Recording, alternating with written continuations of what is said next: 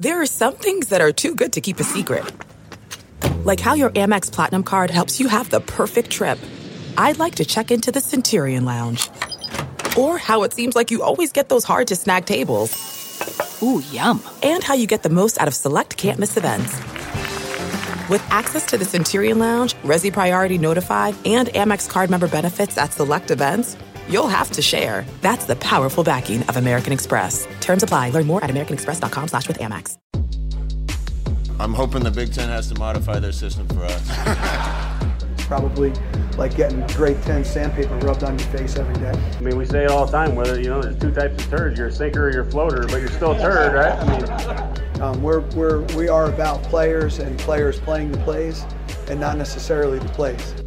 Welcome to the Varsity Club podcast. My name is Derek Peterson. Joining me this week, a, a little later on, I'm going to have Jacob Padilla to talk about uh, Nebraska basketball opening its season. But right now, I've got Brandon Vogel joining me remotely via Zoom. Brandon, how are you? I'm doing well. How are you? I'm very envious of your bookshelf. And I think about this every time we're on like a Teams call or a Zoom call or whatever. I see your bookshelf and I'm like, this is this is the way that an adult's office is supposed to look. And it's my goal to have a bookshelf like this one of these days. Yeah, this isn't going to translate for the podcast, but I actually wrote all of these for just just since just since the start of the pandemic. Oh yeah, so. yeah. You have just a, a, bookshelf or a bookcase that covers an entire wall in your home, and yeah, I, I, wrote them all. A lot of them are under pen names. You won't, you know, if you search Brandon Vogel on Amazon, you won't find them. Um, but it's just something I like to do in my spare time. You will find one though. You will find one. Yeah, Dream Like a Champion uh, with John Cook. Check that out ahead of ahead of Nebraska volleyball getting started here. Hopefully in another few weeks. Uh, team is loaded for bear, so that's going to be fun. I honestly did not plan to plug your volleyball book in this podcast, and it just kind of organically happened.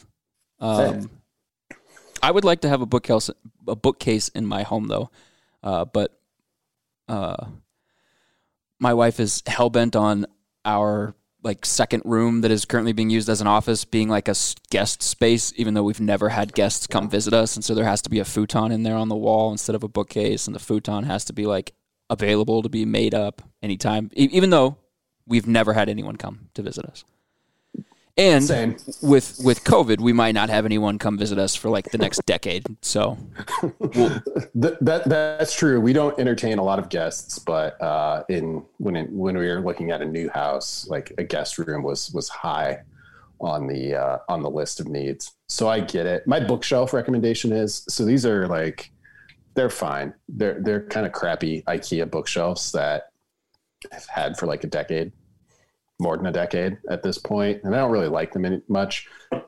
My, my bookshelf advice, my professional bookshelf advice is once you feel like you're settled someplace, find a person to build you custom bookshelves. That's the move. So, Ooh. that does yeah. seem like the move. Yeah, because then you can, you know, you can get them whatever, like whatever kind of whatever, whatever you want them to look like, whatever size restrictions you need. Um, you can do it. Like these these have worked fine. Like I said, I'm still using them more than a decade later, but uh, that's that's the play. Do you have a book recommendation that's on your shelf? Um, let me turn and look quick. Um, so this middle section is like the sports sports reference section, and then we got fiction over there, nonfiction over here. I'm going to say, just because it's the one catching my eye at the moment, the courting of Marcus Dupree. Well, here you go. You're an, you're an Oklahoma grad. Um, I'm sure you probably saw the 30 for 30 on Marcus Dupree. Uh, Willie Morris was a, I think he was an English professor. He's a professor or something at Ole Miss, and and kind of covered that Marcus Dupree recruitment. Uh, 25 years before ESPN ever got there. It's a really excellent book. It's really well written. So if you're in the college football market, uh, Courting of Marcus Dupree is really, really good book. Hmm. My mom asked me for a Christmas list because I'm still a child and I still give my mom Christmas lists uh, in, in, like late November, early December. And there are a bunch of books on my Christmas list this year. One of them uh, I'm very excited about. It's it's like the the modernization of Premier League soccer and how it has kind of happened by Michael Cox. Um, I will add this Marcus Dupree book to the list. I got a message back from my mom because there there are Nike socks and then books, and she's like, "This is very very weird Christmas list from you. So, um, let's talk about Nebraska football. We're recording this on a Wednesday early this week. You might be listening to this on Thursday. You might be listening to it on Friday morning because Nebraska football is playing Friday morning or Friday afternoon or at noon. Uh, and, and I imagine a bunch of people have on their Christmas list decent Nebraska football for the first time in a long time. Um, last week was, and we'll talk about this, bad. I don't know. I mean, one of the things that I really appreciate about you, Brandon, and people will probably roll their eyes because you're my boss, and this is going to sound kind of kiss assy, but like you, you don't get caught up in like the emotional swing of like one specific game. See, I have a proclivity for takes, and I kind of can run hot and cold, and you're just like, no, no, no. Let's just kind of stay grounded in our in our take tank, so to speak, and just kind of work through things methodically. Were you? Frost called it an embarrassing moment that he didn't see coming the 41-23 loss to Illinois. What what was your overall feeling after that game? Like are you are you worried about the direction of this program? Let's just start here. Are you worried about the direction of this program after that one game or you know, was it like okay, let's it's it's not as bad as it looked? Um I, I think it might be both of those things. Um but I, yeah, I think there's there's reason for concern just because um you know you're you're now four games in. So that was game four of uh, year three. So you know what would that have been the equivalent of? Would that have been this it would have been the cincinnati game under the the normal 2020 schedule normal 2020 12 game schedule which based on how cincinnati looks uh, maybe not a bad thing that, that nebraska missed out on the bearcats. Might have been but a that's slaughter. kind of, that's kind of oh sorry go ahead. I said I'm just going to say it might have been a slaughter yeah, and, and that's kind of the overall point. But the difference there would have been is like Cincinnati was a preseason top 25 team and people expected them to be good and they've been even better. Illinois is is not, you know, it's probably not going to finish a year better than it did last year. I'd be surprised if that were the case. Um, but it's still a conference team. Uh, but the point is, is like it was further proof of oh, Nebraska's not past this yet which in year three, and really even in year two, and this was why last year was so angsty, it wasn't ever actually, I think, about hype. It was about the fact that Nebraska didn't live up to that hype. Like you have a natural progression, whether it be for an ind- individual player, uh, be that a quarterback, maybe, um, or a team of, okay, year one, we'll, we'll grant any team anything. Um, it's just make improvement. And if it doesn't show up on the field, that's not a problem necessarily, though everyone would love it if it did. Uh, you get to year two, you expect to see some progress, and there wasn't a ton last year. It was the same thing that we're kind of seeing now, which is the issue. The heart of the issue is Frost is saying we're seeing the progress internally. Like there's no doubt in my mind that this will work. But until you, you, the person on the outside, can see it, uh, you just kind of have to take him at his word. And, and, the longer that goes, fewer and fewer people are able to continue believing that. So I think that was a large source of the angst in terms of how bad did it look. Nebraska played about as poorly as I think you can play. And sometimes that just happens, which isn't to excuse it. It's just like there, there's little doubt in my mind that they'll play better against Iowa doesn't mean they'll beat Iowa. No, not necessarily, but they won't play as poorly, I don't think, as they played at Illinois. I think the saving grace right now is that they played a half toe to toe with Ohio State, who might be one of the best teams in the country. Um, they only lost by eight points to Northwestern, who also might be one of the best teams in the country that might have one of the best defenses in the country. It, so like there's there's good stuff from them on tape in year three, there's also just some really bad stuff. There's some and there's some really bad stuff. Like everybody, you know, talks about the Penn State win. They only had 95 yards of offense in the second half. It wasn't like, you know, they they escaped with a win in that game. It wasn't like they, you know, took it away from Penn State. Penn State just missed at the end. Um, a little bit of breaking news on the podcast: Rashad Bateman has opted out again. Minnesota oh, wide receiver. Wow. After further dialogue with Coach Fleck and my family, we decided that after this most recent COVID 19 outbreak and the cancellation of this weekend's Wisconsin Minnesota game, that it made the most sense to begin to focus on the next stage of my career. Minnesota. Been a rough year. Has it been a rougher year for Nebraska or for Minnesota? Man. Uh, that's that's hard to hard to say. It might be Minnesota. Because, like it- it- because so much of, of last year, you know, it was like, okay, you were really good. You surprised a lot of people, but now it was like, okay, can you can you they almost had to validate what they did last year a little bit with the way that they played this year. And I think, you know, maybe it's not totally on Fleck or Minnesota. Like maybe, you know, there are forces outside their control working here, but like they're they're kind of invalidating what they did in a lot of people's eyes, which kind of sucks. Yeah, it does. I, I, I think I kind of looked at this year coming in um, back when we thought it would be a, a potentially normal year as a slight step back for for Minnesota. So if if the expectation broadly was for them to come out and say, "Yep, this program's built to be here to stay. Last year wasn't a fluke." Like I don't know if I ever expected that or if I ever thought that was that fair of an expectation. Like they just lost so much defensively. And that's the issue right now. They're getting murdered on on defense. Like teams are just creating scoring chances virtually every time they have the ball. So it seems. Um, and they, they can't stop anybody. They are And last in the conference in rushing yards per carry allowed. Dead last.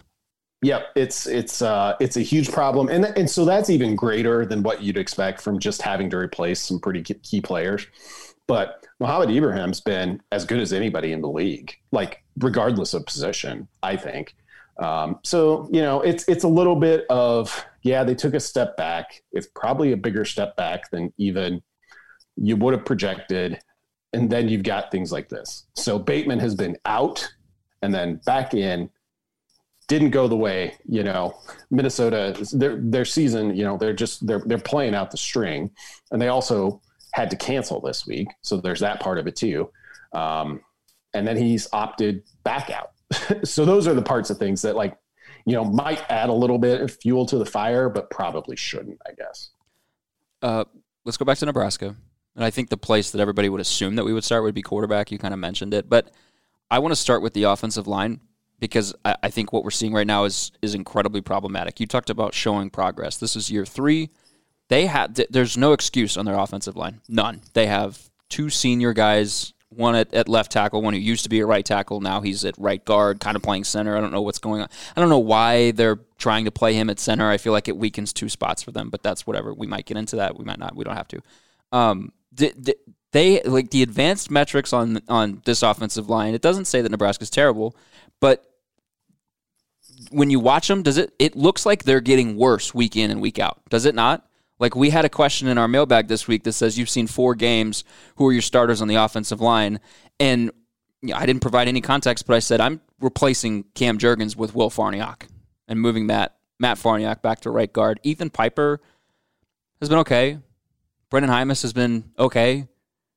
Like there's nobody that's been great, right? Like that offensive line, we were told that that offensive line was going to be one of the strengths of the team, that they were going to be a team that could run the ball really well. This projected as a team that was going to be able to run the ball really well. I mean, part of it is they have zero downfield passing threat, and so teams are playing them. Teams are playing the run. Teams have no respect for their passing game. They're playing the run. They're loading the box. They're playing their corners soft. They're bringing safeties up. That's not helping. But like their offensive line right now, it, it, it seems like it's trending in the wrong direction. Would you agree with that? Are you surprised by that? Um, yeah, it's it's not headed the way that I thought it would be, and it's it's been a bit of a disappointment because I thought like part of my optimism around Nebraska football going into this year was that group. Um, with the experience they had coming back, the fact that somebody like Benhart kind of won a job and allowed um, Matt Farniok to quote unquote move to his his his best position.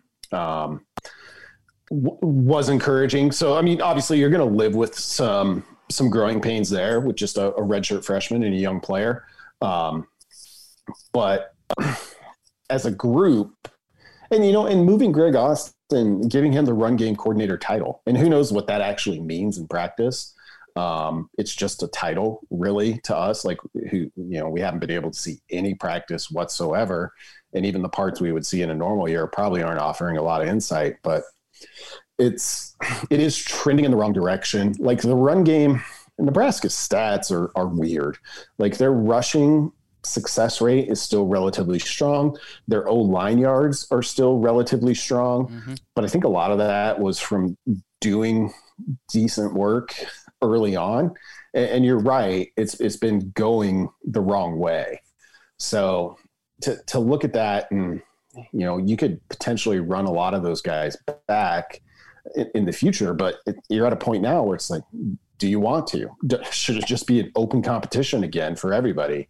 Um, which you know technically it is to some degree, but I, I don't know, and I don't know what you know how much missing Mills at, at running back has to do with that. But it feels like you know I see I go back to this all the time, but that Minnesota game last year, where you could just like see the frustration dripping off Frost as he talked about we can't run the ball. We the, our best runs are quarterback runs. Like, are things any different right now? No, like, they're not. The quarterbacks are are their two le- you know leading rushers, both in terms of yards and attempts.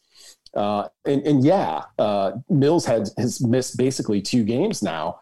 But your answer in that scenario was to to to run Ron, Wan'Dale Robinson, a guy that we talked all offseason about not wanting to kind of put those miles on him. So it's it, it it's kind of a bizarre mess, and, and, I do think you have to start with the offensive line uh, when looking at that. Yeah, it's. It, McCaffrey has more carries. He has 56. Now I haven't factored sacks out of this. I probably should, but just just looking at the raw numbers, he has 56 rushing attempts this season. There are four running backs that have played have 53. So like and, and I think too that that some of the quarterback rushing stuff is kind of smoke and mirrors just because of what McCaffrey's been able to do scrambling. Just because, I mean, and Adrian is this way too. They are dynamic runners of the football, runners of the football. They're not, you know, jury's still out on McCaffrey as a passer, but they don't have tremendous passers right now. But those guys are kind of undeniably dynamic runners with the football. And so, like, like I said, it's kind of smoke and mirrors a little bit right now the the thing that is um, maybe most I'm not gonna say alarming, but surprising to me is center right now. Um, Cam Jurgens has another foot thing. This is starting to look like maybe this is a guy where you shouldn't have packed as much weight onto his frame as you did, as quickly as you did, or, and this would be um, more problematic in the long term. He's not a guy that can handle that much weight on his frame because he continues to have foot things.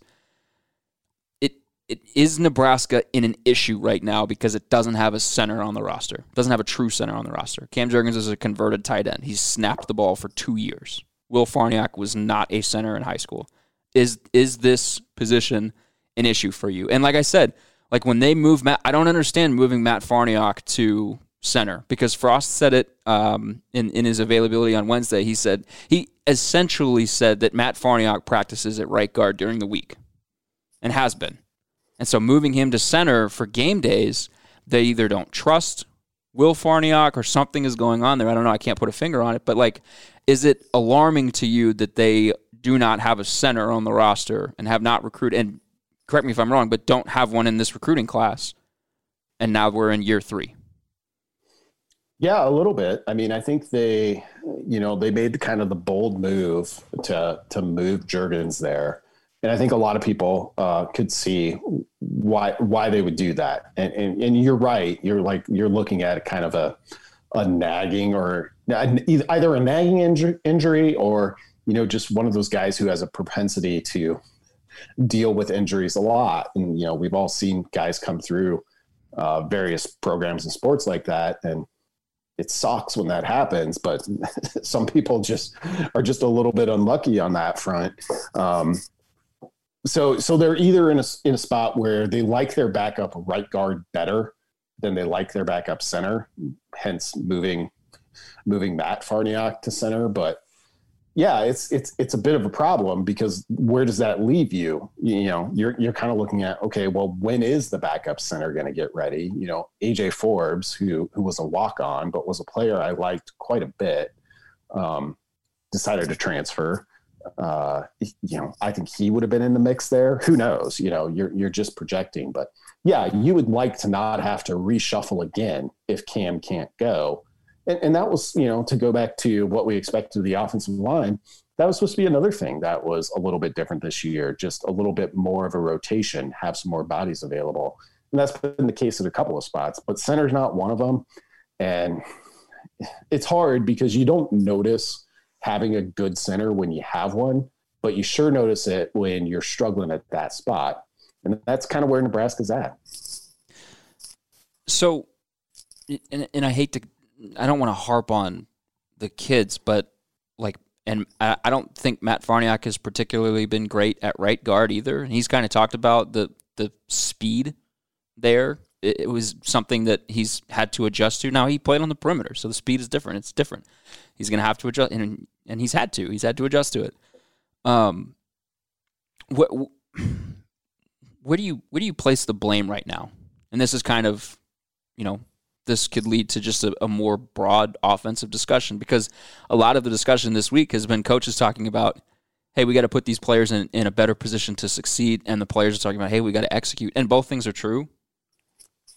But like, where do who who is is it like 45 55 leaning towards the coaches 55 45 leaning towards the players executing like where you're at right now because this offensive line, like we said, was supposed to be a strength.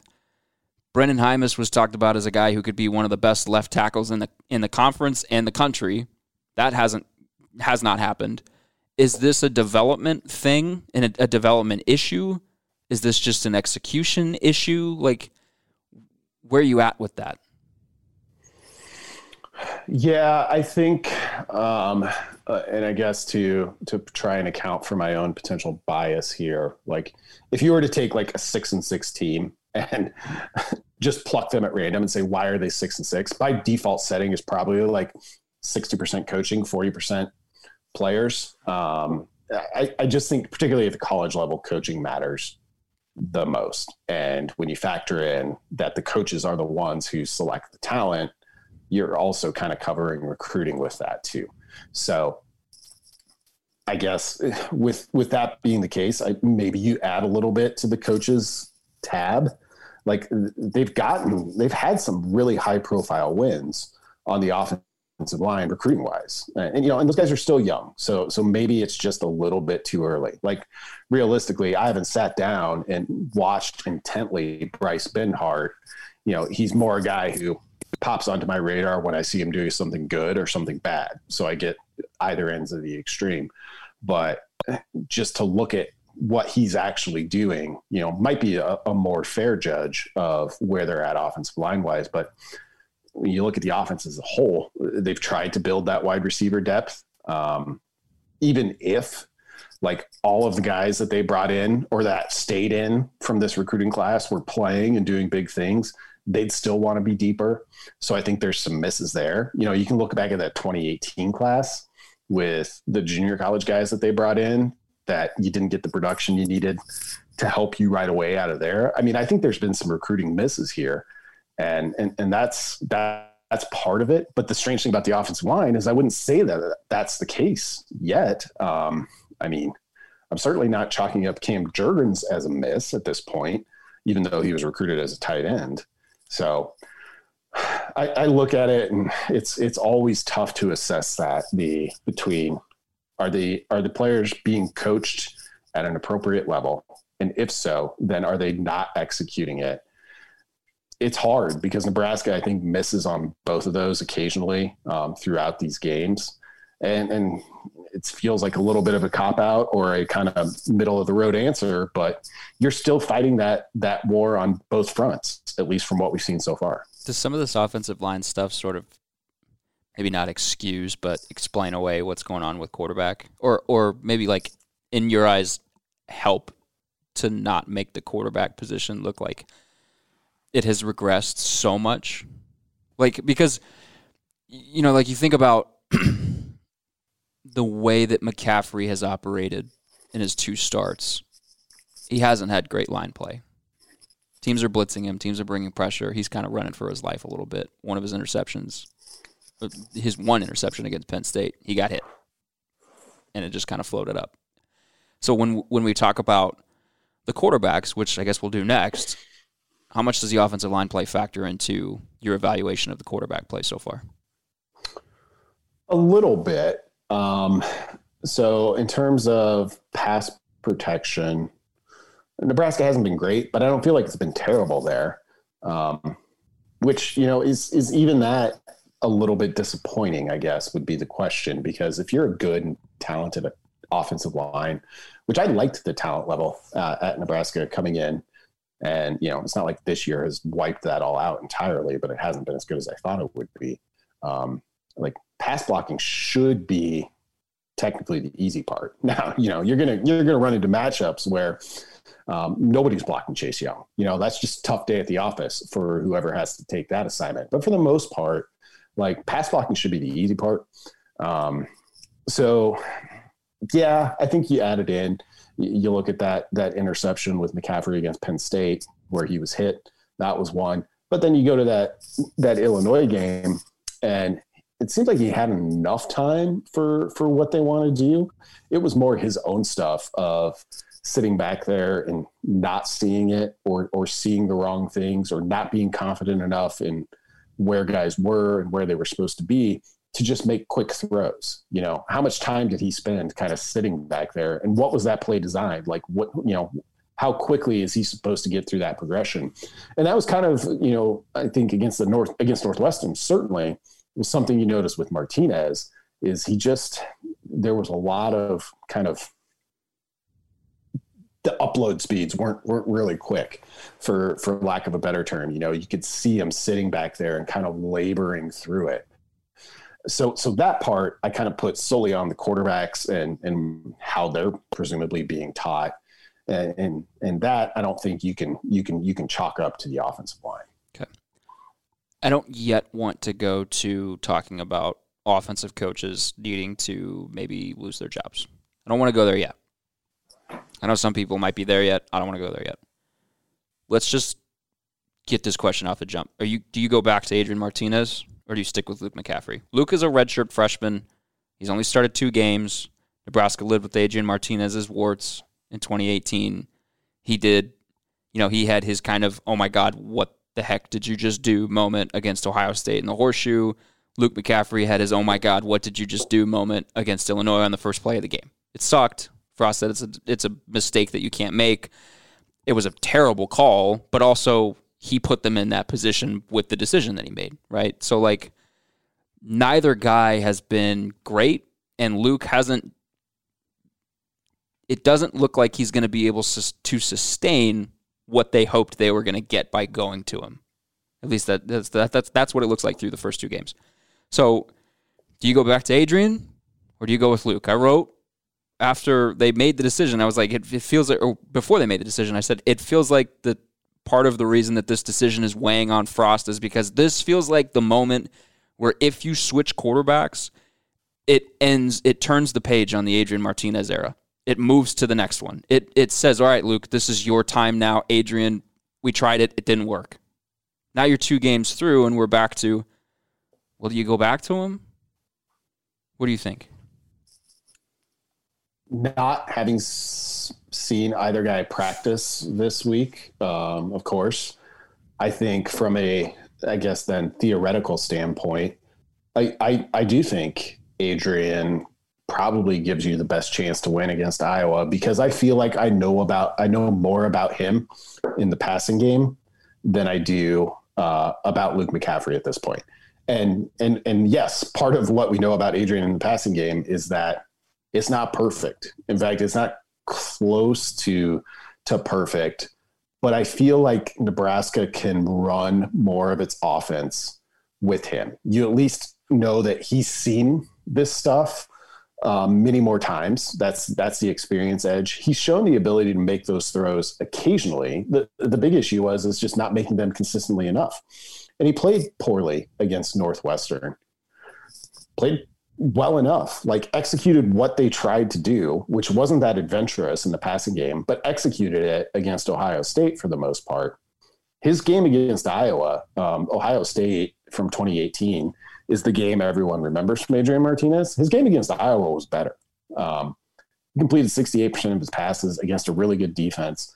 And and part of the reason I lean towards him, and it's it's it's a close decision either way, is just what Iowa's able to do. You know, they've got the typically tough Hawkeye defense that they seem to have every year. Um, they don't give up explosive plays either way. They give up a few more in the passing game. Uh, they're a little bit worse in terms of efficiency on passing downs and standard downs, which is like a, a bizarre kind of chink in the armor for a defense that, that's good in about every other category. So for those reasons, and I mean, and Nebraska just needs this generally to beat any team. Nebraska needs more from its passing game.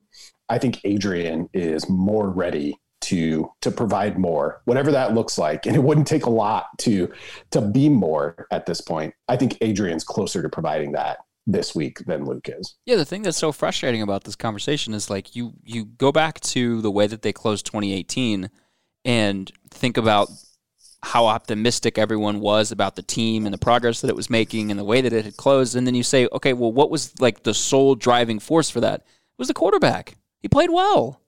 And it wasn't just him running it, it was him throwing it. He played well.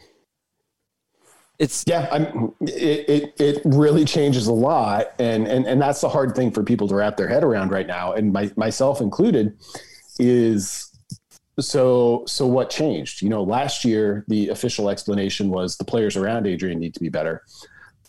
Okay, and maybe that's that's carryover. Maybe that's still true, but it's you still could watch. You go back and watch that Northwestern game, and you can feel like the weight of everything that's come before it the the the brilliant start the brilliant freshman year the sophomore year that didn't go quite to plan and uh, you know it feels like you know adrian knows he's like okay I, I i need to have been further along in my decision making and i'm not yet and it's hurting my decision making now and, and that's totally me projecting but just like that's what it looked like watching him play against northwestern it's kind of ironic that it's a brilliant start and then a struggling middle portion, and now you feel pressure at, towards the end. It's kind of the way their games go too. yeah, it, it really is. I mean, you, so you look at this as a whole, um, the 2020 season as a whole. Come out and score first against Ohio State. Okay, that's good. Nebraska moves the ball first drive against plenty of people. Um, but you're in that game until what four or five minutes in the into the you know or left in the second quarter. And then ohio state gets rolling a little bit and you know they're getting the ball and you're like okay this is this is trouble. And it turned out to be like they they broke the game open and that was that.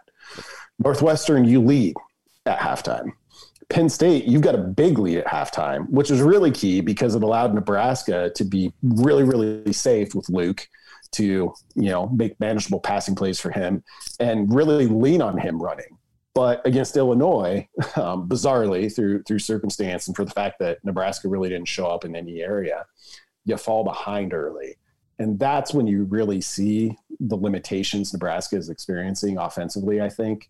Um, and part of the reason why I think actually Saturday looked worse than it was.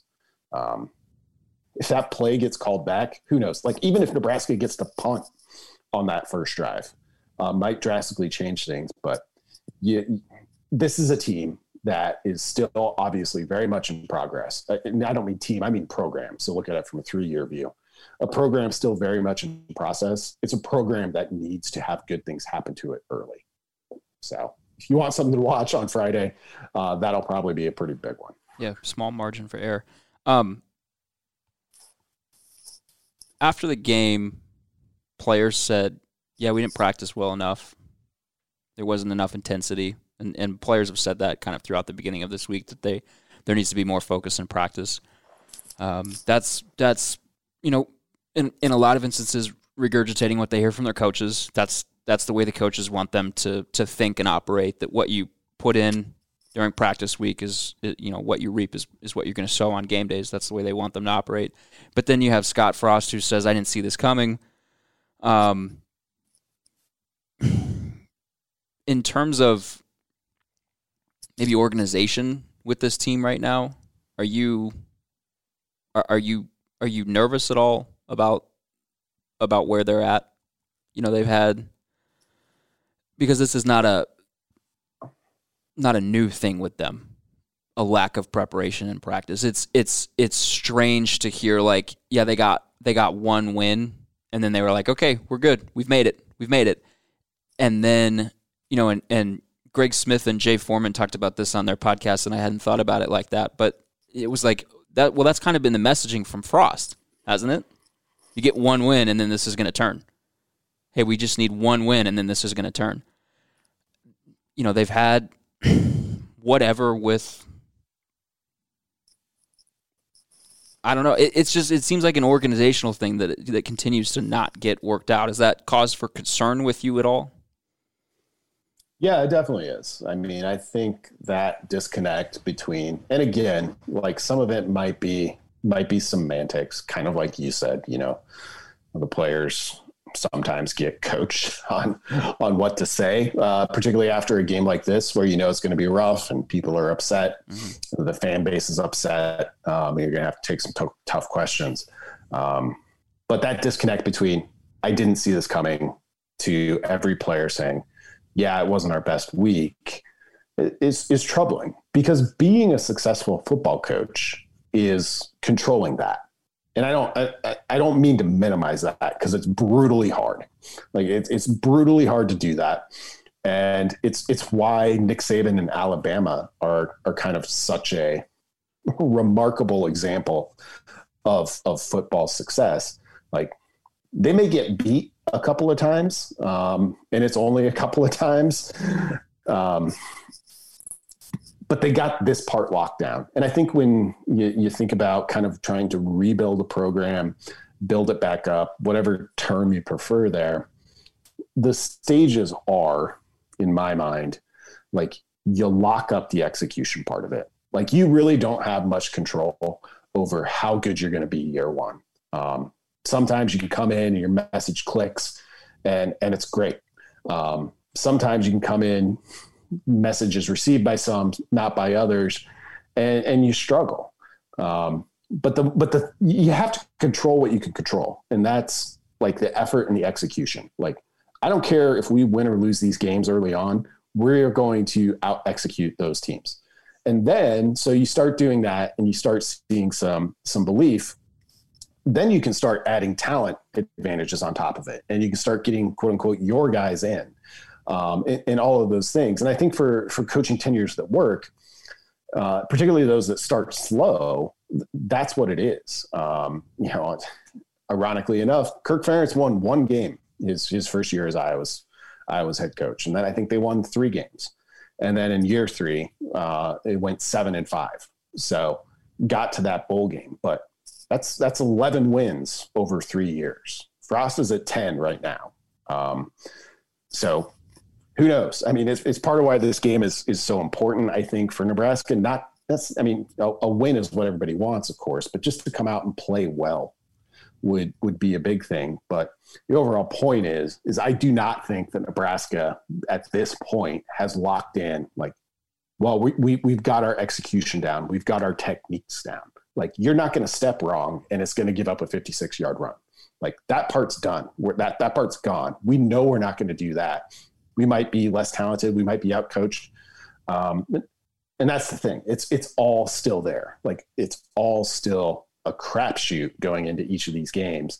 Like, well, maybe this is a game where they execute well. Maybe it's not. Maybe it's one where the effort's there. Maybe it's not. And that's where you really start to have to to to get a little bit worried. I think about the progress of this program and what it has to do to change that. Somebody asked us in our mailbag this week if uh, if we'd rather have Tom Allen as the head coach, Indiana's head coach, if we'd rather have Tom Allen over Scott Frost at this point. I'd like to get, and this is what I said in the mailbag. I'd like to give the benefit of the doubt a little bit to Scott. He's still a very young head coach, um, and so so some of that stuff is going to get worked out. But I mean, you just can't, you know, you can't have some of the issues where you know you can't practice like normal because you're not ready for it. That's just that's stuff that it just can't happen in a year three. Um, how you kind of touched on it. I was going to ask you this question next. How important is this next game? Is this game against Iowa? It's a rivalry game. It it it just means more. It means more. And Frost is never going to. Well, I shouldn't say never. So far, it seems like he's a guy that's not going to play up rivalry games or not going to play up stakes for games that are bigger than just well it's just another game on our schedule. It's the next team on our schedule that, that we have to continue to play well. How important is this game contextually for like them as a program kind of trying to establish themselves in the Big Ten West? But then how how important is this game right now for them to show hey we have progress in general so that we don't see another tweet from a pass catcher prospect after the game of like what am I supposed to think right now Right. Yeah, I think that's probably the biggest danger. Like getting a win would, in a lot of ways, well, not in a lot of ways. It depends on people's perception of Iowa. And my perception of Iowa is really high right now. Like that's a really good football team that could be 5 and 0 very easily. Um, and they're playing really well right now too is is the thing and also they've they've won five straight so so you should have all of the motivation plus like hey guys you were really bad last week you got to come out and not be bad again. Like we can't put two of those performances back to back. Um, so whether or not you know, it's not a must win for Nebraska. I don't think um, because you know part of my whole approach is that one game on its own doesn't really change. It shouldn't really change perception to the degree that it does, but it's important for them to play well and and to show that hey, we're not as bad as the team that lost last week. And if you want to use Iowa as our measuring stick right now, even if, you know, that's not anything that makes anyone happy and it's not anything anyone on the staff is, is, is going to do. Um, here's at least proof that, yeah, th- there is some progress because right now that's the thing. Like Frost is, he keeps saying that I, I see the progress. Like I know this is going to turn around. And for everybody else, just like, okay, but why isn't it on the field?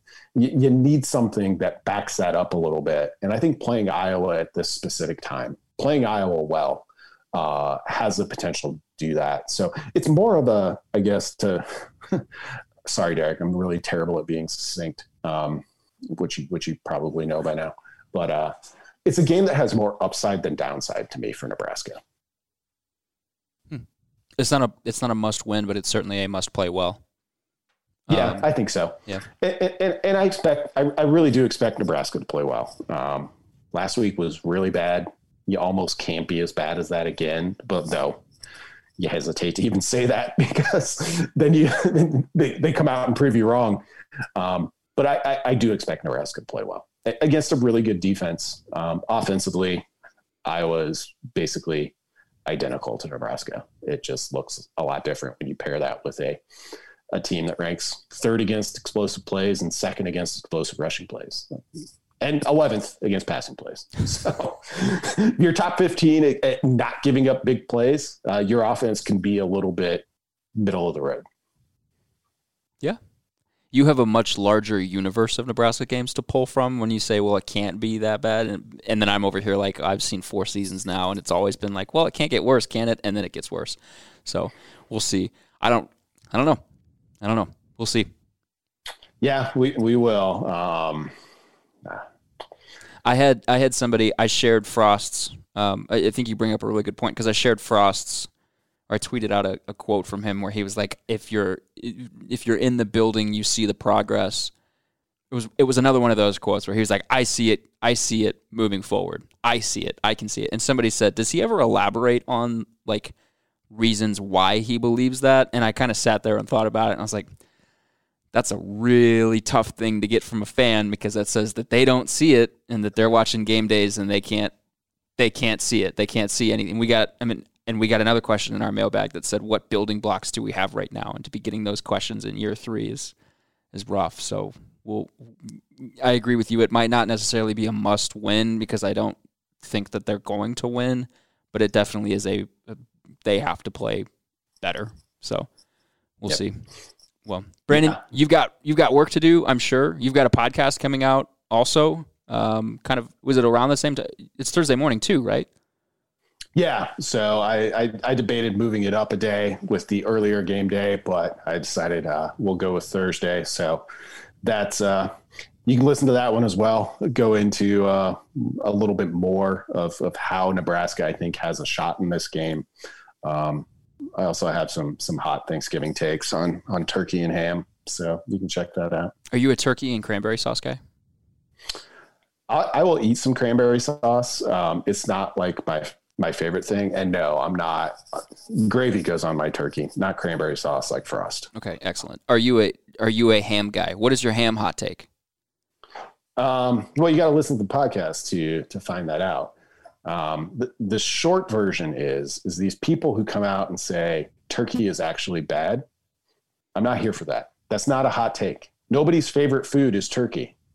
Like you haven't found that person. Okay. Like turkey is fine, and if you care for it a little bit, it can be pretty good. But ham is better. Like ham is obviously better. No, but it's not. It's not Thanksgiving. No, it's not. Ham is not better.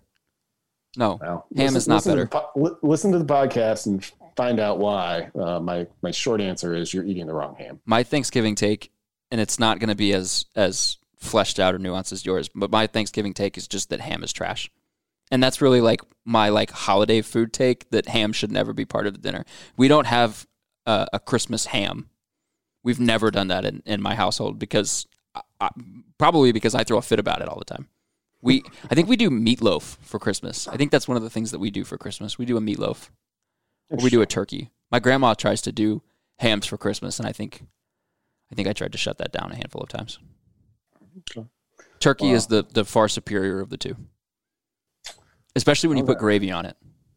Yeah it, it, as as a delay as a gravy delivery device, it's excellent. Um, but give me some time. Uh, I can I can sway you on that ham thing. Won't happen. Ham can be worse than turkey, but like I said, check out the I-80 preview podcast. I spend the first uh, section of the show on this, so go back and listen to that before. Uh, well, depending on when you listen to this, hopefully before the Huskers kick off against Iowa, because it's a preview podcast. So yeah. You hopefully. can listen to it after then. It's all the same to me. But uh, yeah, it works best that way. It's a better delivery device beforehand. So uh, write your write your book on why ham is better than turkey. Put it on your bookshelf and I will put it on my Christmas list. Okay. All right. I'm not yeah it, will take me it might take me book length to fully explain what i tried to do in like six minutes okay. on the podcast. So that'll be a, that'll be a preview. All right. Brandon thanks for coming on the podcast. Thanks a lot. Up next you guys are about to hear uh, an interview that was that was pre-recorded not by me but by our, our, our hail varsity radio guy chris schmidt. He had the athletics scott dochterman. Scott follows the hawkeyes. Uh, this interview is actually going to air on the radio show friday morning so listen to that pregame. Uh, but my listeners get to hear the interview now. So here is Scott Dochterman from The Athletic talking to Hail Varsity Radio's Chris Schmidt about Nebraska, Iowa. Another showdown for Nebraska, Iowa. What a crazy mixed up season this has been uh, in the Big Ten. I want to go back to the first couple of weeks with where Iowa started, and that's a, a tough one to Northwestern and of course the the loss at Purdue. Kind of take me through the progress you've seen from Iowa now from then.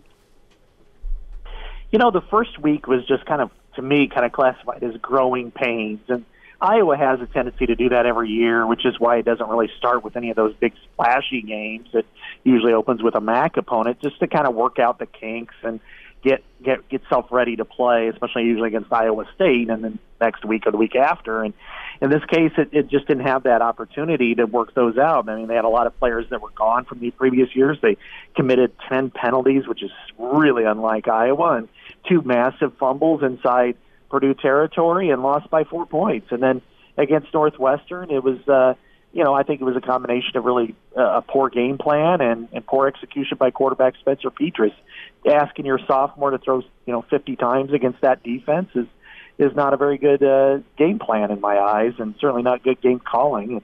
And, and uh, but you know they still only lost by a point. It, it's just I thought they were close in those games, obviously to winning, but also just looking good. And then they they since then kind of turned it on and and ramped it up and and looked much better prepared and more disciplined and and uh, in some areas that they've actually are well beyond where they've been in recent years. And I would say certainly running the football, they, they're they're better now than they've been in a decade, and and uh, it, defensively they've grown. Uh, you know, immensely, I would say, over the last three weeks. What were some question marks with the departures? I know Epenesa was gone. Uh, I know that Iowa lost Stanley at quarterback, but you know how how confident were Iowa fans about kind of the the reload portion or what was needed? Wirfs is gone. What was needed to reload on both lines of scrimmage because that's where Iowa's been so good for so long. I think if you were to ask me, you know, who was the most impactful departure, it was probably AJ Epenesa because mm-hmm. Tristan Wirfs, they they did have people who played that position and could, you know, nobody's as athletic as Tristan Wirfs, but uh, they they could cover for him and play well. Uh, but Epenesa had a he just he was such a good player that they didn't have anybody on the roster who could do everything he did, and and that showed up the first game especially. But I think even more noticeable to me once I started watching those games and and then rewatched them was the absence of two NFL caliber defensive backs and and against Purdue with David Bell, who's a tremendous wide receiver, and, and that style of play they they really miscommunicated. They didn't get to their spots they needed to be in in pass coverage, and once they they made some you know fatal mistakes and and David Bell's an NFL receiver, and he's caught 3 mm-hmm. touchdown passes, including the game winner, when they couldn't decide if they were in man or zone at the goal line. And, and uh, since then, they've been very, very good. But you know, that first game, that's a tricky one, and usually, again, you, you Iowa will play at Miami of Ohio and make a few mistakes like that, but it never comes back to, to beat them. And it certainly did in that week. Scott Dochterman's with us, Hail Varsity Radio, previewing Nebraska, Iowa Black Friday.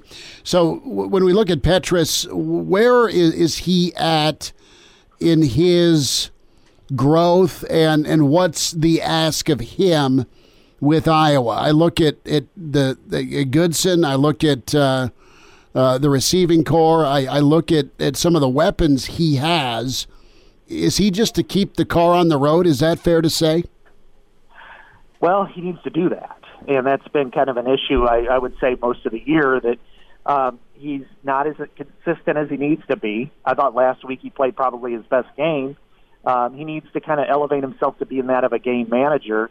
Maybe not to Nate Stanley's level last year or, or last couple of years, but he needs to put himself in a position where he can make plays through the air if needed. And he hasn't quite done that yet. And you look at Iowa as a whole, in every area, they've met or exceeded my expectations anyway. They're running the ball better than I thought they would. Defensively, they're, you know, especially the last few weeks against some pretty good teams offensively. I think they've really played well, but uh, in special teams, that they may be one of the best in the country. But passing game, they're not. And they do have good wide receivers. As you mentioned, they have four that are very talented, if not five. And and yet uh, the quarterback's struggling to get the ball there on time and in a lot of different routes. He's made a, for every one good pass, he makes two or three not so good ones. So I think that's the difference right now for him is to make the makeable plays. If the, if the receivers are open, hit them. If they're not, well, don't try to force the ball in there, which is what happened against Northwestern. So he's still got room to grow. Um, he's probably not as far along as I thought he'd be, uh, but we, we could, you know, maybe by the end of the year he'll get there and I, I do expect probably an open competition next year, though.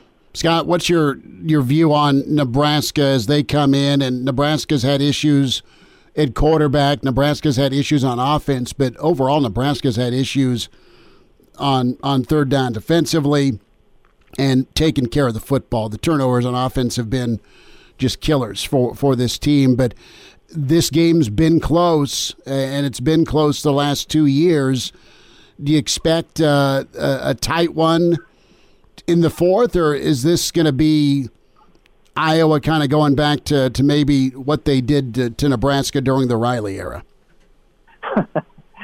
you know, I, I, when you match ever up uh, the, everything from the numbers to the uh, the styles, I mean, it, it doesn't suggest that it would be close. But then again, you know, this is college football, and, it's, and these are college kids, and and as you mentioned, you know, there's a trophy on this on the line, and the Nebraska players uh, haven't beaten Iowa. They've lost five straight. So you think that there's going to be a really game effort. They've got some talented players, and you know they they have to do some things that maybe are uncharacteristic for both programs in order to make it uh, a close competitive game late in the fourth quarter where it can go either way, and that is Nebraska is going to have to convert on third down. It's also going to have to stop Iowa on mm-hmm. third down. Uh, it's, it's going to have to control the line of scrimmage. It's Iowa's going to ha- they're going to have to force Iowa to throw and, and make and, and turn over the football, which it did in the first two games, but hasn't really the last three weeks. So there's a lot of different elements you've got to kind of hope for or, or not necessarily plan for. I mean, those are usually elements that you kind of go, okay, if it's a close game, then if the turnover battle goes our way, if field position goes our way, then maybe we got a chance. It, it, you really kind of have to stretch it. So, I, I mean, I guess I, I, I think Iowa is the better team. Mm-hmm. Now, you throw in a lot of different things, and then things come out differently. And I would expect a game effort from Nebraska. I would not expect a letdown from Iowa. They've been through too much uh, early this season last summer, so I, I think you're going to see a very, um, you know, spirited game for both sides. You kind of hinted at where I was going next. Scott Dochterman's with us, covers the Hawkeyes for the Athletic. At Scott Dochterman on Twitter is where you find him. How have things settled in the locker room and with the coaching staff based on how Iowa's summer has gone? I know that there's some some litigation going on, but as far as chemistry and leadership and communication with with Kirk and, and the kids. How is Iowa's uh, headspace right now with all of that? Yeah, I had a lot of questions during the summer and even early into the season as to whether or not they were going to be able to overcome that, or if there was, that was going to be kind of that, you know, that elephant in the room per right. se, and and uh, you know losing the first two games, and then the Sunday after the Northwestern loss when Ihmir Smith-Marsette had a had an OWI, you know, I kind of thought, okay, things are probably getting close to spiraling out of control. Instead, it went the other way. Uh, this remains a very close knit team with good chemistry. Uh, they they fought together during the summer. They made a lot of changes in the program that made everybody feel more inclusive. Mm-hmm. That some of the people who felt a little bit outside the box who were brought in under the fold, and and so I think if anything, it's galvanized them. That kind of adversity that can destroy teams and destroy locker rooms. And I had a real question of whether it would do the same with Iowa. Instead, flip the other way. So I think that's impressive um, for a program that's gone through this much.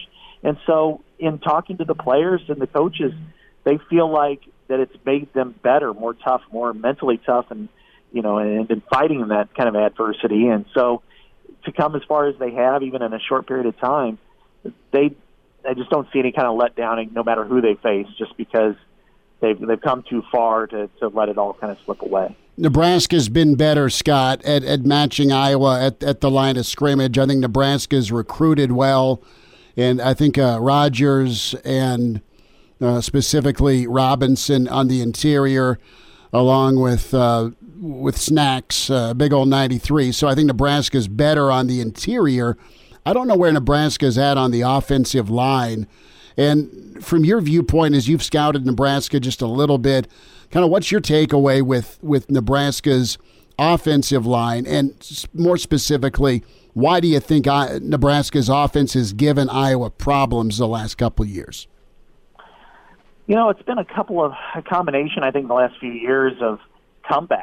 I mean, Iowa's had been up a couple of different, you know, both games. I think uh, up by two touchdowns or more, and then Nebraska's made it, you know, been is really his hit, not only hit for big plays, but you just see kind of Iowa out of sorts. It just for whatever reason every every call, every position has just been out of out of position, mm-hmm. and you know, and you've seen that, you know, and as far as the the offense, I, I like the way that they move the quarterback. I think you'd like to see a bell cow running back. I think Wan'Dale Robinson's terrific. It's just a matter of can he be uh, uh, used all over the place like he's intended and not just simply as a running back. But I like, you know, the way that they can get those quarterbacks going because both of them are great athletes. It's just can they do it consistently against a team that's built to stop the run, that's done a really good job of that in the last few weeks, and and is very physical at the point of attack. And I mean, they do.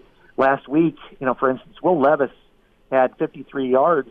You know, and the, the team had 53 yards on the first drive, and primarily from Will Levis.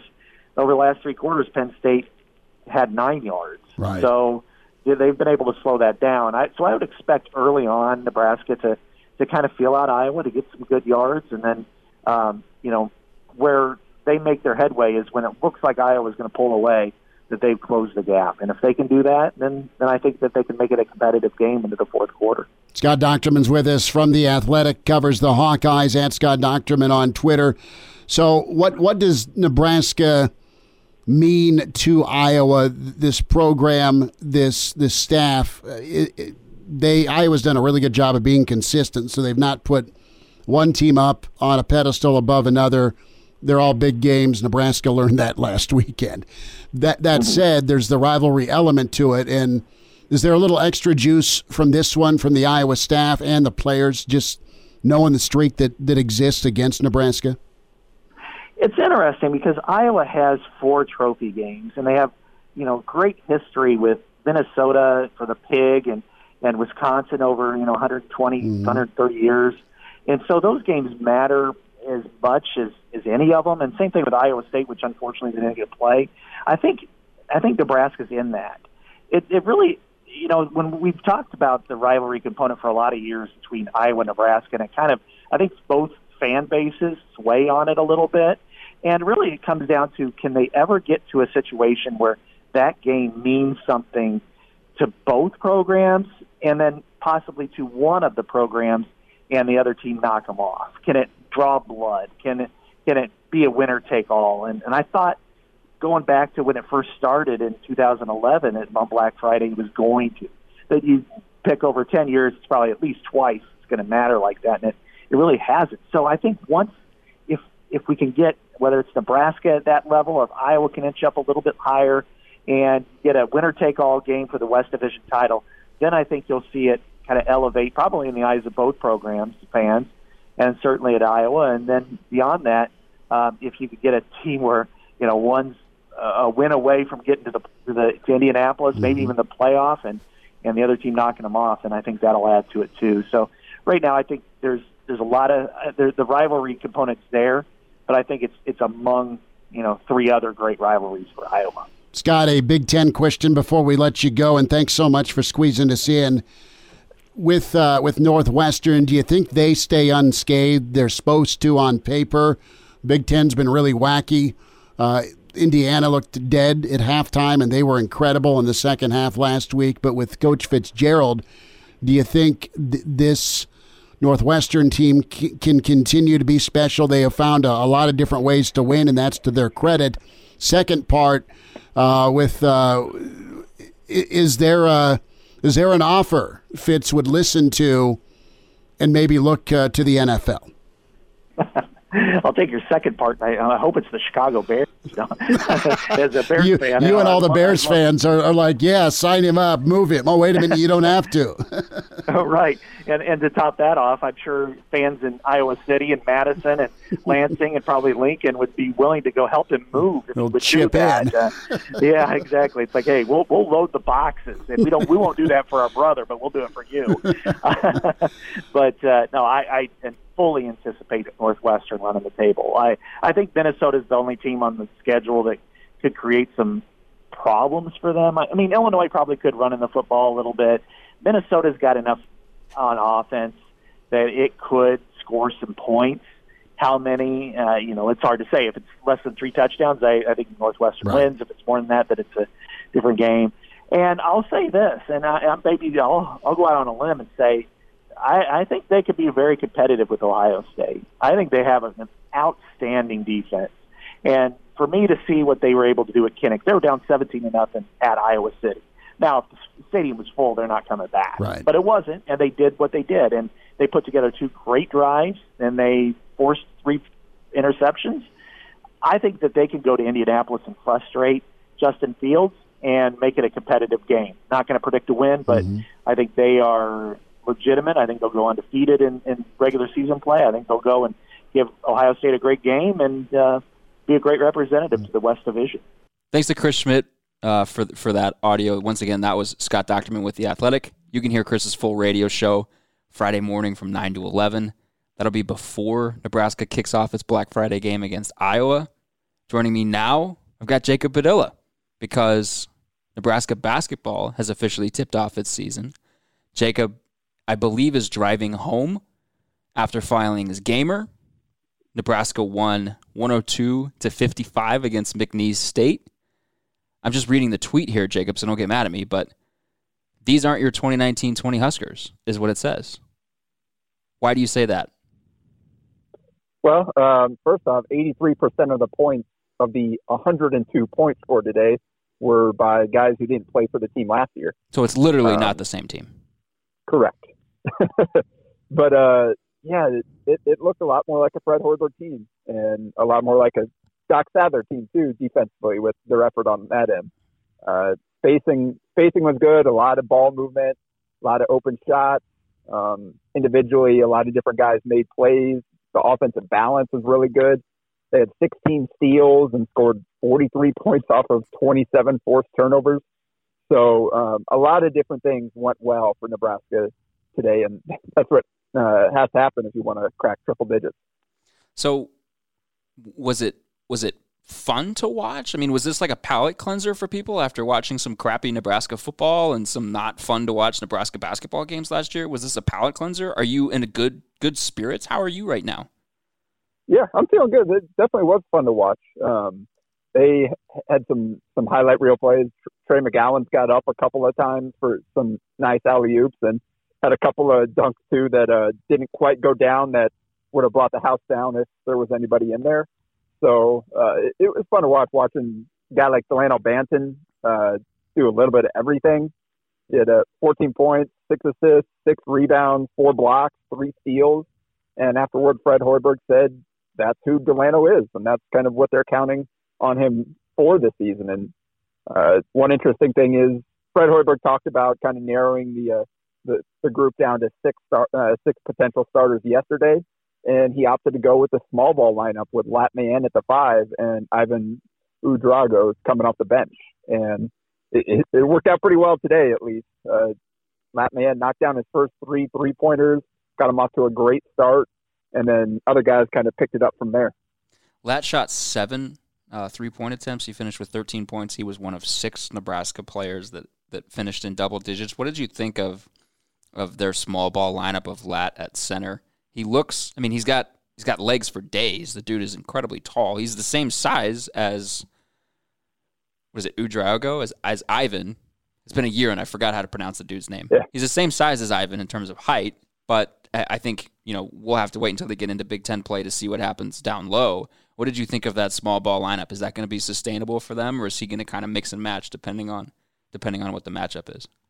Yeah, that is kind of the biggest question I think facing this team. Obviously, with the kind of some development surrounding the team that we found out today as well uh, in terms of th- their center depth. But um, for for this game, it absolutely worked out. There were a couple times where I thought uh, McNeese State's uh, big guys got kind of in, in close position and scored pretty easily inside, but for the most part, defensively, they held up pretty well. And again, they they had a lot of different guys in the passing lanes using that length kind of really harass players and uh, get the force turnovers and turn it the other way. And that's what Fred Hoiberg said they're going to have to do this year. They're going to have to generate offense off of turnovers. They're going to have to get other teams sped up because of that lack of true size in the post. And Ivan got in and he did some things on the glass and whatever, but he, he really struggled offensively. And he's going to have to play better for them, especially because we found out today that Derrick Walker will be suspended for 16 games, dating back to a uh, something that happened while he was still at Tennessee. And Eduardo Andre, the the freshman center, uh, they brought in this year, he was not in the building today, and we got a, a release after the game from Nebraska stating that a player that did not play today had tested positive and has been in isolation. And he was the only one on, uh, only eligible player on the roster that did not play today. So you can kind of connect the dots there. So th- this small ball lineup is going to have to work. It's going to have to be a team effort with uh, guys helping each other out. If we do uh, see Nebraska go up against some teams with uh, with true post players, which we know that will happen in the Big Ten, but for now, I think Fred Hoiberg liked what he got out of that look in game one. They forced 27 turnovers. They had 43 points off those turnovers. They had 29 fast break points, shot 50% from the field, 42% from three. You said this in the beginning that this looked like more of a Fred Hoiberg team. How how how much of this was just it was McNeese State, and how much of this was you, or, or how much of this do you think was more of this this is a team that has the tools that a Fred Hoiberg team has to run what he wants to run. Yeah, I think the 102 points was a matter of the, the competition more so than anything, but uh, the way they played and the kind of success they had in certain areas, I definitely think they've got the, the personnel to keep playing that way against other competition. Now, will they? There were some certainly some areas that you would have liked to see them do better, and there's still some some question marks as Nebraska moves on to face other high major teams uh, with more size and more athleticism. They didn't finish great at the rim all the time, uh, and that wasn't just Ivan. Um, so that's something they're going to have to uh, shore up. There were some bad decisions in terms of they had a, a few charges early where guys were just kind of crashing through the defender. You got to do a little better job of decision making there and um, kind of reading the defense and make the right play. But for the most part, they made a lot of simple plays. They shared the ball, uh, 19 assists to 10 turnovers. I think Fred will take that uh, that ratio all game or all season long. So there are a lot of things to uh, be excited about with this team in terms of how they're going to be able to play this season. They also made 20 free throws. yeah, it got us to a little bit rough start there, but towards the end there, they they started picking it up and uh, uh, taking that percentage up to about 69 percent. Okay, I gotta ask: Do you have the stat sheet in front of you? Because all of these numbers are. I have it in front of me. All of these numbers are right on the money. Do you have it in front of you while you're driving, or you just have a photographic memory? no, I uh, I actually have not left the parking lot yet. Oh. So I, I figured uh, a little be a little easier to do this to, while I had uh, the stat sheet up, and um, while I didn't I didn't want to have to focus on driving while I was talking to you. So I want to give you my full attention. I appreciate that. Do you have AirPods? Uh, no, just regular headphones. You should try to get a pair of AirPods for Black Friday or like for Christmas. Those things changed my life. You can talk in the car. I don't know if I'm supposed to say this because I don't know if it's illegal to have them both in your ear when you're driving, but I use them when I'm driving because it's super easy to talk in the car. we'll see. My brother has a pair, but I've just I've just always gone with kind of cheap headphones. It's been working for me. What surprised you most about what you saw on the court? Surprised me.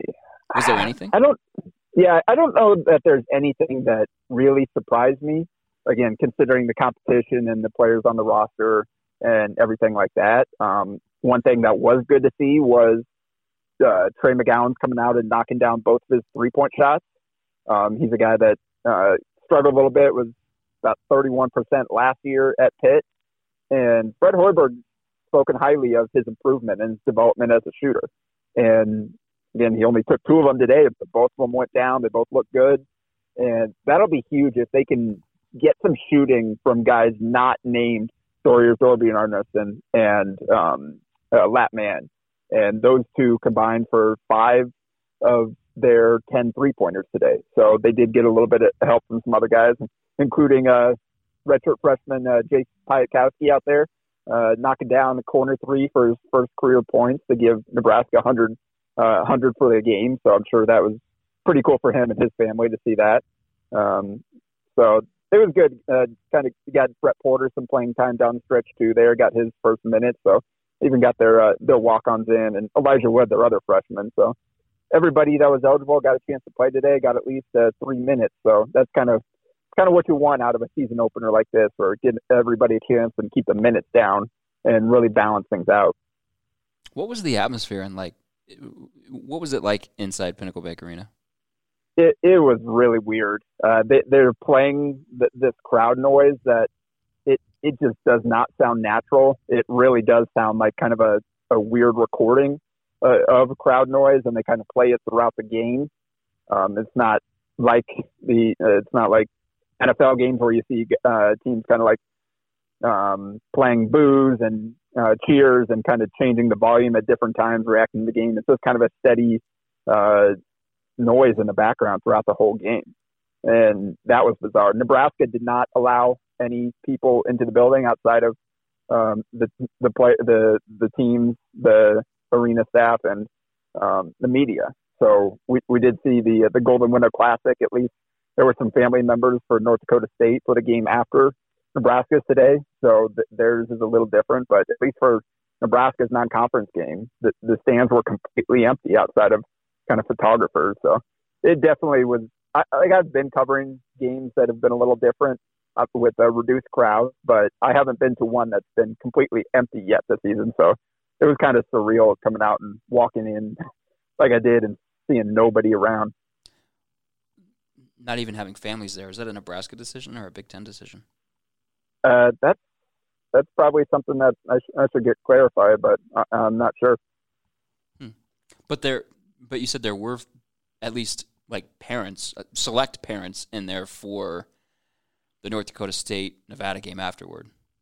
Correct. Uh, North Dakota State has a Lincoln uh, uh, a Lincoln East graduate, Sam Griesel, on the team.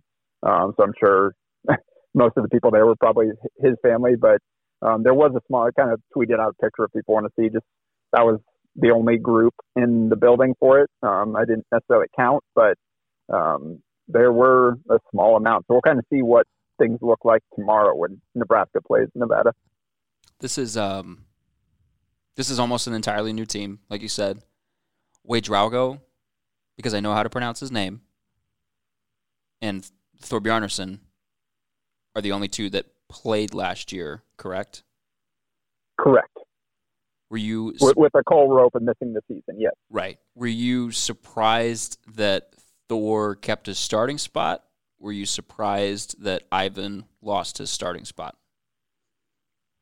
So a little bit, just based on kind of, I wasn't sure if Fred wanted to leave Lat at the five and kind of subject him to playing against bigger guys for um, that that long and kind of having him playing full time at that spot. Um, that was kind of a, a little surprising. I, I'm not terribly surprised. I think most of us thought that Thor would move to the bench this season just based on the guys they brought in and kind of some of the options, but he continues to do all the right things. And Fred Hoiberg loves the way he plays and how smart he is and how disciplined he is. I mean, today he was the, the primary defender on Drew Kuchthausen, the, the Scottsbluff native who uh, led the country in three pointers made last year and shot almost 46%. And he's the guy that was chasing them around screens and Drew led him in scoring with 11 points, but you know he was three of eight from three, and most of those were contested. So Thor did a great job of kind of limiting his options, and then knocked down a couple of three pointers and got got a nice little floating layup himself. So he just continues to do the right things with uh, his offensive movement, his ball movement, and defensively being in the right spot. So those are the kind of players that coaches always love, guys that you know exactly what you're going to get from them. And I think he does a good job of balancing out some of those other guys in that in that starting lineup. Really, really high level thinker. What are your expectations for this team? It's still it's still early enough that I can ask you this question. What are your expectations of this team this year? I man, I really have no idea. I think I I don't think they're a 13th place team in the Big Ten just based on the pieces they have. And um, today, I I didn't see enough to be all gung ho and like move them up to like fifth in the conference or something like that. But I didn't see enough that has me worried that they're going to go win two games in the conference again or whatever. I think they're going to be a competitive team in the Big Ten this year. Now, how how many of these games go their way? Uh, they're obviously going to play a lot of really good teams in the conference this year. That uh, we still have to. I need to kind of see a few more games, see how they handle the rest of this non-conference slate before I feel strongly about where uh, where I might project them within the Big Ten hierarchy. But I definitely don't think they're um, going to be at the bottom of the conference um, as as much as they were last year. They're going to have a chance to beat some of these teams and compete every time they step out there, and that's a big difference from what we saw last year. Fair enough. Reason for people to be optimistic or even excited, maybe depending on how this football season closes out. Well, Jacob, I'll let you get on the road, let you get home. Thank you for coming on the podcast, giving some time and talking basketball. I'm sure you're happy about that. Yeah, looking forward to finally diving in here and getting going with this. We've been this is the longest off season any of us have ever experienced. So I feel like I've talked about this team uh, so many times. It's gotten to the point where, you know, like what football happened earlier this year, we're like all right, I, there's nothing really else I can say about this team. I need some games to actually process and uh, analyze here. So excited about that. Hopefully, we can uh, fingers crossed that we can keep this going. Yep. All right. Thanks, buddy. That'll do it for this week. We will have coverage of football and basketball on HailVarsity.com throughout the weekend. Hope everybody enjoys their Thanksgiving Thursday. I hope everybody's able to enjoy Black Friday. I hope. We'll see. We'll see. Thanks to Brandon for coming on. Thanks to Jacob for coming on. Thanks to Chris Schmidt for lending us his his interview with Scott Dochterman. Thanks to Scott for doing that. Like I said, we'll have coverage through the weekend. Basketball will play Thursday afternoon. They'll play again on Saturday. Football obviously has the noon kickoff on Friday. So just keep reading HailVarsity.com. Subscribe to all of the Hail Varsity podcast offerings through the Hurrdat Media Network. It's HailVarsity.com backslash network. Go there. You can get all of the Hail Varsity podcast offerings. You can get them every single day. Sasha has one. Thanks to Sasha for producing today. We'll be back next week.